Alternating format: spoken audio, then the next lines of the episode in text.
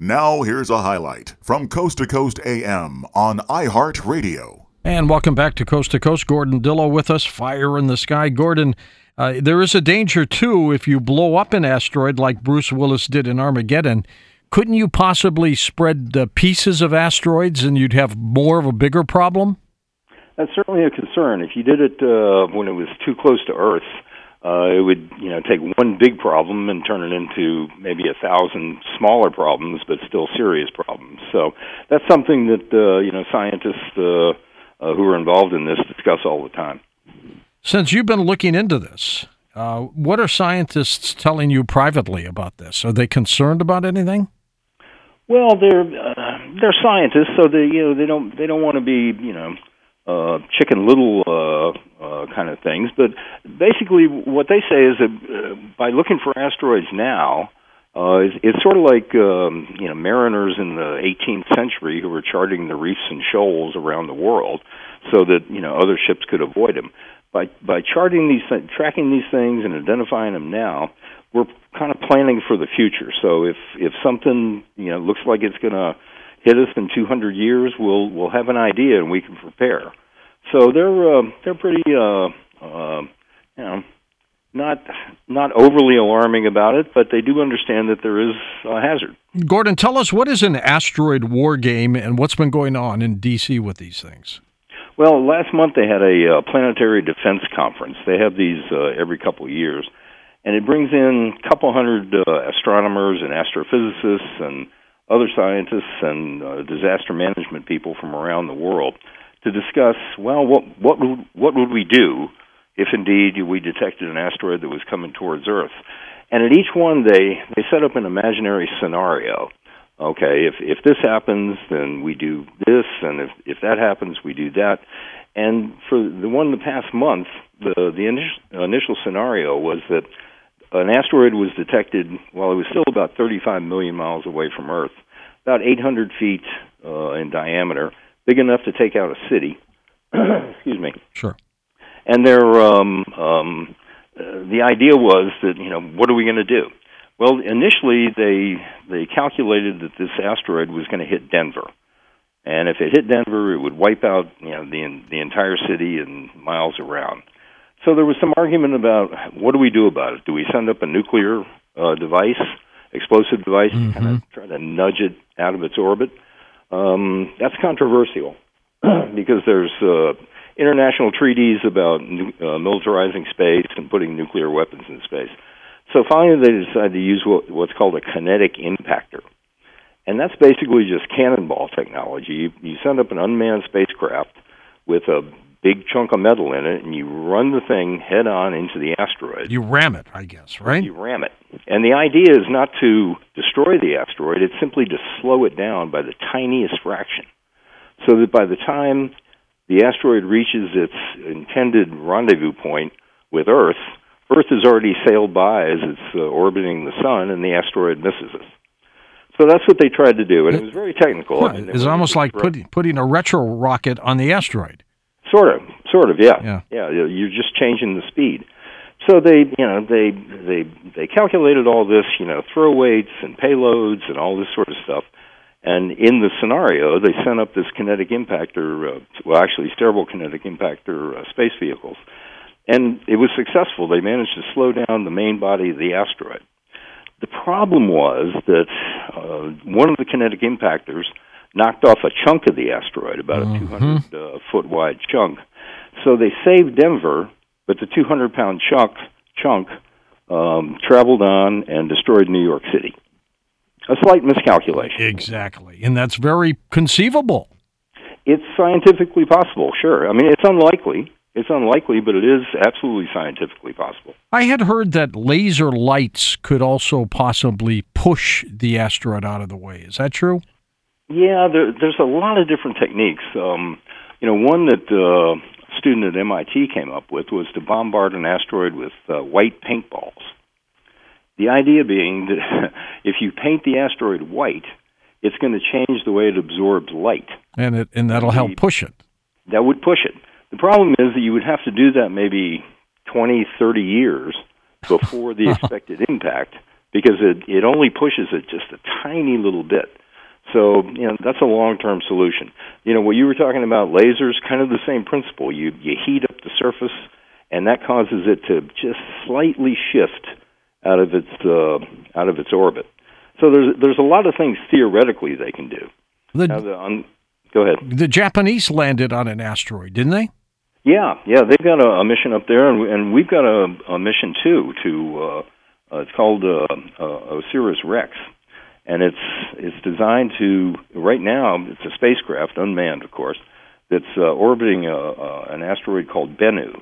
It's a relatively small asteroid, and within the next, I think it's within the next year or so, uh, the spacecraft is going to swoop down and scoop up some surface samples from Bennu's surface and bring them back to Earth so they can analyze the comp- composition and that'll give them a lot of in- information as to what they're made out of and what's the best way to deflect them and that sort of thing. What do you think of the privatization of companies that think they're going to go to asteroids and mine them and then bring the stuff back? Well, I think it's a great idea, George. I mean, I haven't bought any stock in them yet, but uh, um, I think within the next ten or fifteen years, this could actually be possible. That really? It, yeah, yeah. It's been. I mean, they're they're they're conducting. These are serious people, and they're conducting. You know, tests of the technology right now, and it could be enormously lucrative because a lot of these asteroids have you know iron and uh, you know other metals plus precious metals like platinum. But the machinery, how do you get the machinery out there and, and the work? I mean, Amazon's just experimenting with sending drones our ways with Yeah. little Yeah, I heard- packages. I heard you talking about that, and I can see a drone, you know, getting caught up in the clothesline out back. exactly. Um, I, ideally, this wouldn't happen with uh, with these guys, and it's going to take a lot of experimentation. But uh, ultimately, I think it's going to happen. How often do we get hit by asteroids, Gordon, even if they're really small? every day. That's what I Uh, thought. re- really small ones. Uh, you, you, you've seen meteors in the sky in the night. and that's just a grain of, s- it's a speck of sand or something, yeah, isn't it? it's, it's it's extremely tiny. Uh, you know, and those are pieces of uh, comets or asteroids that have hit the atmosphere. The thing is, they're traveling so fast. You know, we're talking fifty, sixty thousand miles an hour. That as they're coming through the atmosphere, it generates heat, and that's what makes them light up. Now, bigger ones, um, you know, up to about I don't know, thirty feet, something like that. And uh, That's good size. Yeah, that's good size. They almost always burn up in the atmosphere. What about like a baseball size asteroid? Would that burn up too? That would burn up, but it would it would probably make a pretty pretty bright uh, bright flash in the sky. I would think so. Yeah, you, you you would think it was like a nuke detonated in the atmosphere. Yeah, and and those happen somewhere on Earth every day. A lot of a lot of times they aren't seen, but uh, back in December over the Bering Sea, there was an asteroid about 20 feet, 20 feet diameter, something like that. It exploded over uh, over the Bering Sea with, I think it was the equivalent of about 12 Hiroshima atomic bombs, and nobody saw it. It was picked up by some uh, Earth monitoring sat- uh, satellites and some sensor systems, but it's such a remote area, nobody even saw the thing. An asteroid the size of a football field, 300 feet long, uh, if it plowed into a city uh, in Bombay or someplace like that, would it take out that entire town? Yeah, total destruction on something. Oh my God! And and the crater itself would be how deep? Well, you know, there's a uh, the the best crater that that we have is is a crater called Meteor Crater um, in northern Arizona. Yeah, it's near you, right? It's near me. Yeah, I've been there uh, many times, and it happened about fifty thousand years ago, and it was about half the size of a city block, maybe 180, 200 feet, something like that, and it left a crater that's almost a mile wide and several hundred feet deep. So that gives you an idea. You can imagine, you know, uh, a metropolitan area that had suddenly had a crater a mile wide and several several hundred feet deep. Can you get close enough to stand on the rim of that crater? Oh, sure, sure. Could you fall into it? Well, you could fall down. It's pretty steep. But it's not roped off or anything, is it? No, no, no. It's uh, it's run as a uh, national, uh, um, kind of a national landmark. Interestingly, it's privately owned. It's not part of the Park Service or anything. Really? There's a yeah, but there's a a very nice visitor center and uh, Uh, you know, you can go and take a tour and stand on the rim and look through telescopes down to the to the bottom of the crater. It's um, I it's it, it's really exciting. Is it like a gradual down to the bottom, or you know, is it like cut off like you're standing on top of a, a building in New York and you look down and you know if you fall you're gone? It's it's more like an amphitheater. Oh, so it's got kind of like a curve to it. Yeah, kind of kind of sloping sloping walls. So if if you fell into it, you really wouldn't slide all the way down. Well, ideally not, George. I might. Yeah. But, you know. That, well, that's that's pretty fascinating. Now, if if one of these were to hit, I mean, when you're talking about 180 feet wide, that's not big for an asteroid. It's not that big, but fortunately, space is a pretty big big place. I mean, that's why they call it space. So these uh, these things they don't hit us that often. Um, as I said, the one that created Meteor Crater happened about fifty thousand years ago. There have been many since, but um, Meteor Crater was sort of well preserved. It was like it's you know it's in the Arizona high desert, so it's sort of like it had handling instructions. You know, store in a cool, dry place.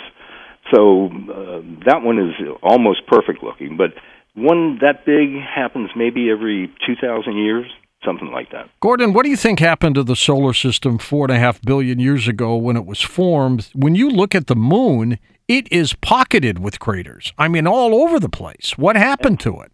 And so would we be if uh, uh, if we didn't have an atmosphere. That's true. And I bet if we drained the oceans, you'd see craters all over the place. You might they, they might be filled in, but you know there's uh, there's hundreds of craters that you know have been found. A lot of them you can't really see. Um, you know they- they've kind of filled in by glaciation, or they've been you know uh, scraped flat, or they're underneath the ocean. But um, yeah, you know if you look up at the moon, and almost all of the craters up there that you can see, either through a telescope or binoculars or whatever, have been caused by impacts, and those are just the ones you can see from here. Uh, And they must have been thousands of impacts, thousands of them. Oh, there have been millions. Gee, where'd they come from? Well, they, you know, they're flying around in space and just kind of happen to collide with the moon or with Earth. Are the other moons out there in the solar system, Jupiter's 50 and Mars's couple and stuff, are they all pocketed this way too? Oh yeah, all the all the planets are, are uh, uh, well, the, the the gaseous planets like Jupiter. Um, you know, an asteroid hits one of those and it's just kind of absorbed. in Just get its gobbled up. Yeah. But but what it But, uh, tells you is this solar system, when it was forming, was very very chaotic. Oh yeah, yeah, and uh, it remains so. It's a chaotic place out there, George. Might there have been a planet that was close again between Earth and Mars, the moon's out there, and it blew up, and all these pieces went flying? Well, they don't think uh, that uh, that a planet actually blew up. They can't come up with a physical process that would cause that to happen. What they think is that protoplanets, these kind of you know early in the solar system formation, that these protoplanets were running into each other. And in fact, uh, there's one theory that uh, that's the reason we're tilted on our axis, is that an extremely large uh, protoplanet uh, ran into Earth billions of years ago, and with with such power that it kind of kicked us off our uh, off our axis. Are you convinced that governments are on top of this potential problem? Well, I think I think people in all the different countries are. The the, the problem is that uh, for a long time there's been what's known as the giggle factor. You know, people scientists say, "Oh, you know, we need to study asteroids, we need to look for asteroids, we need to find out, you know, what to do if an asteroid is coming." And people kind of at least, you know, especially 30 years ago or so, they kind of giggle a little bit. Well, you know, that's not really serious. But I think there's an increasing um realization that yeah, it is serious. You know, I think what it could take too is, uh, God forbid, but an asteroid hitting the planet. Uh, hopefully, it hits someplace where there aren't uh, fatalities, uh, but it demonstrates the possibility of what could happen. Uh, and maybe there's a tsunami that uh, you know hits a few shorelines, but nobody gets hurt. Uh, do you think that would make people wake up? Well, you know, we we spoke earlier about the the one that uh, hit Chelyabinsk, Russia, in 2013 and Mhm. injured uh, 1,500 people, and that was an eye opener. I've had people at NASA say, you know, jokingly, of course, "Boy, we could use one of those every five years just to keep people, you know, on their toes and keep the funding coming." Well, but I bet if you went out and polled Americans about that, 90% of them wouldn't even know about it. Probably not. Probably not. But that's what we're trying to do here, George. Is Well, I know. I enlighten know. them. I know, it, but but you're convinced governments are on top of this, though. I mean, you're secure enough to say that. I th- I think they're on top of it to the to the to the extent that they are funding programs. Uh, you know, you've got the European Space uh, Agency, you've got the Japan Space Agency, you've got Russia and China, and they all have their their NEO programs, near Earth object programs. The United States is still the leader in that. However, um, the amount that we spend on what they call planetary defense, which is asteroid tracking and all that sort of stuff, it's it's really minuscule. I mean, it was uh, 150 million for fiscal 20, uh, 2019, but that's less than one percent of NASA's budget. And if you, and if you compare the 150 million we spend on planetary defense to the what almost 700 billion we spend on conventional defense programs, less than a drop in the bucket. If that six mile asteroid was coming this way, would governments tell us about it? I don't think they could help but tell us about it. I mean, that's always been, been a question. Well, would they keep it secret like they did in uh, In the movie? Armageddon? Yeah, too much panic. Yeah, yeah. I don't think they could because when you detect an asteroid that looks like it might be headed towards Earth, you have to have a lot of follow-up observations to really hone its uh, uh, its orbit. You know, to really determine you know where this thing is going, and that involves people around the world. Some am- some amateur ast- um, uh, astronomers, some professionals. It involves other governments. I'm just not sure you could keep that secret. Well, that's a very strong possibility indeed. But uh, my gosh, it is frightening. I mean, what would you do if you were told a six mile wide asteroid, Gordon's coming this way, it'll hit us in two weeks? What would you do? Well, if it was coming straight for uh, for Phoenix, I guess I would kiss my asteroid goodbye. Listen to more Coast to Coast AM every weeknight at 1 a.m. Eastern and go to coasttocoastam.com for more.